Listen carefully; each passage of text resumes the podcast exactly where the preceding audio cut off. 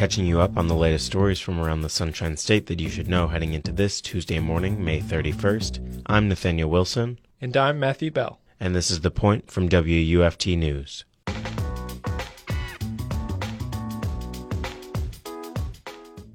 In the same week as the Uvalde Elementary School shooting, a nonprofit called Guitars Over Guns was opened in Homestead.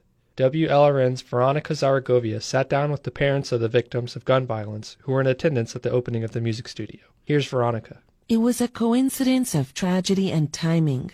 The same week as the elementary school shooting in Uvalde, Texas, the nonprofit Guitars Over Guns opened a new studio in Homestead for students to produce music. Three parents who lost their sons to gun violence were there for the opening. Romania Dukes' son, DeMichael, was killed by a stray bullet in 2014 in Cutler Bay. Jerry Wright died in the Pulse nightclub attack in Orlando in 2016. His parents, Maria Jose and Fred Wright from Pinecrest, were at the studio opening too. This is not just 21 people that were killed. These are 21 families, a whole community destroyed.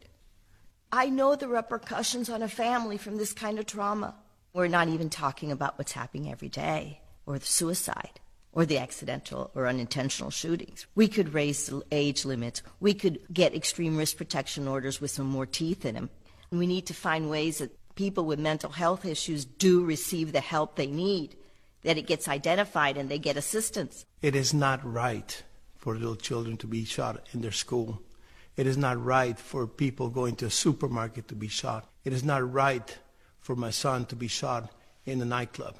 Come on, Democrats, Republicans, get together. Let's get something done. Every time there's a shooting, we live it again. It's so triggering for us. I feel angered. I feel so disappointed. Hopefully, in my lifetime, I'll see some changes. Hopefully. I want to ask you three how you take care of yourselves and your, your own mental health. I stay occupied. I still run my business. I like to go play golf. Helping the communities that are more affected by gun violence is how you get, get at least one of the steps ahead. I came to see the opening of the recording studio for Guitars Over Guns here in Live Like Bella Park because that's hopeful that is something that I know will give kids a safe place, a place where they can create and feel good about themselves. There's no self care for me. It's like I don't have the time to take care of Romania because I'm always trying to make sure that I'm out there for mothers like me and for my community. So with my foundation, Mothers Fighting for Justice, I'm always trying to give back. I just push myself to go from Florida City all the way to Broward County doing different trainings. Like I just don't stop. Doing what I do is therapy for me, helping others. Sometimes we think of the families of victims of a neighborhood shooting as different from a school shooting or different from a shooting that targets a certain community or a certain group of people. Can you tell us how there isn't a division? We all feel the same pain. When I found out about Pulse, and Parkland, we all became close friends. Like there's no division. We love each other. We support each other. It's nothing that I won't do for those family. If they call me right now doing this interview and say, Romania, we need you here. It's the march going on. I need you. I'm just having a bad day.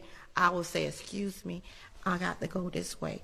There's no expiration date for our pain. We're going to always carry that pain to the day we die when I joined Moms, I was the, the lone man there, but I was okay with it. I found the support from moms. Jerry was an incredible kid. He was so sweet. He was so loving to us. He cares about people that would go to Disney and they would have an issue. He would help them. And, uh, you know, we miss him every single day. Jerry was my pal. I miss him so terribly. My son, DeMichael, was my fifth child. DeMichael went to church every Sunday at family members' gatherings. Me and him would get on the floor. He'll get me up to dance. This was a dream for my son. At that time when he was killed, he was making music. I don't want to lose no more kids. I don't want nobody to lose no more kids. Stop talking about it. Do something about it. That was Romania Dukes of Homestead and Maria Jose and Fred Wright of Pinecrest. Their sons died from gun violence. We spoke to them at the new Homestead studio of Guitars Over Guns last week. That was WLRN's Veronica Zaragovia speaking with the parents of victims of gun violence in Homestead, Florida. Now, let's catch you up on today's top stories from around the state. In recognition of Memorial Day, the Alachua County Veteran Services Division, the City of Gainesville, Evergreen Cemetery, and Milam Funeral Homes hosted a public ceremony to honor and remember veterans and military service members who lost their lives in service to our nation. According to the Gainesville Sun, flags marking the graves of fallen veterans could be seen flapping in the wind throughout the cemetery. The presentation of colors was executed by the Milton Lewis Young Marines, which is a youth education and service program for school age boys and girls that focuses on character building, leadership, and promotes a healthy, drug free lifestyle.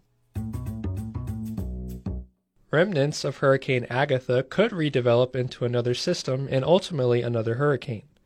The National Hurricane Center says while chances of the storm increasing in strength is unlikely in the next two days, it is possible the storm develops as it moves back over water later this week.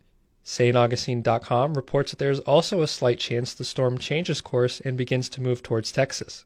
Meteorologists urge residents to monitor the tropics at this time and to always be prepared during an active storm season such as this year. The YMCA of North Central Florida will conduct youth summer camps this year in Hawthorne and Micanopy, reviving summertime programming in rural areas. According to Main Street Daily News, Hawthorne Mayor Jacqueline Randall said the YMCA last held camps in the city around 10 years ago. Randall added that families will no longer need to drive to Gainesville or other areas for summer activities and programming. The YMCA programming will receive assistance from the Children's Trust of Alachua County. The trust has provided funding for 60 campers in Hawthorne and 30 campers in Micanopy, with differing levels of support depending on the family. Subscribe to the Point newsletter, which drops the latest Florida stories into your inbox Monday through Friday at 8 a.m. Visit WUFT.org for more information. I'm Nathaniel Wilson. And I'm Matthew Bell. And you've been listening to The Point from WUFT News out of the University of Florida. Have a great Tuesday.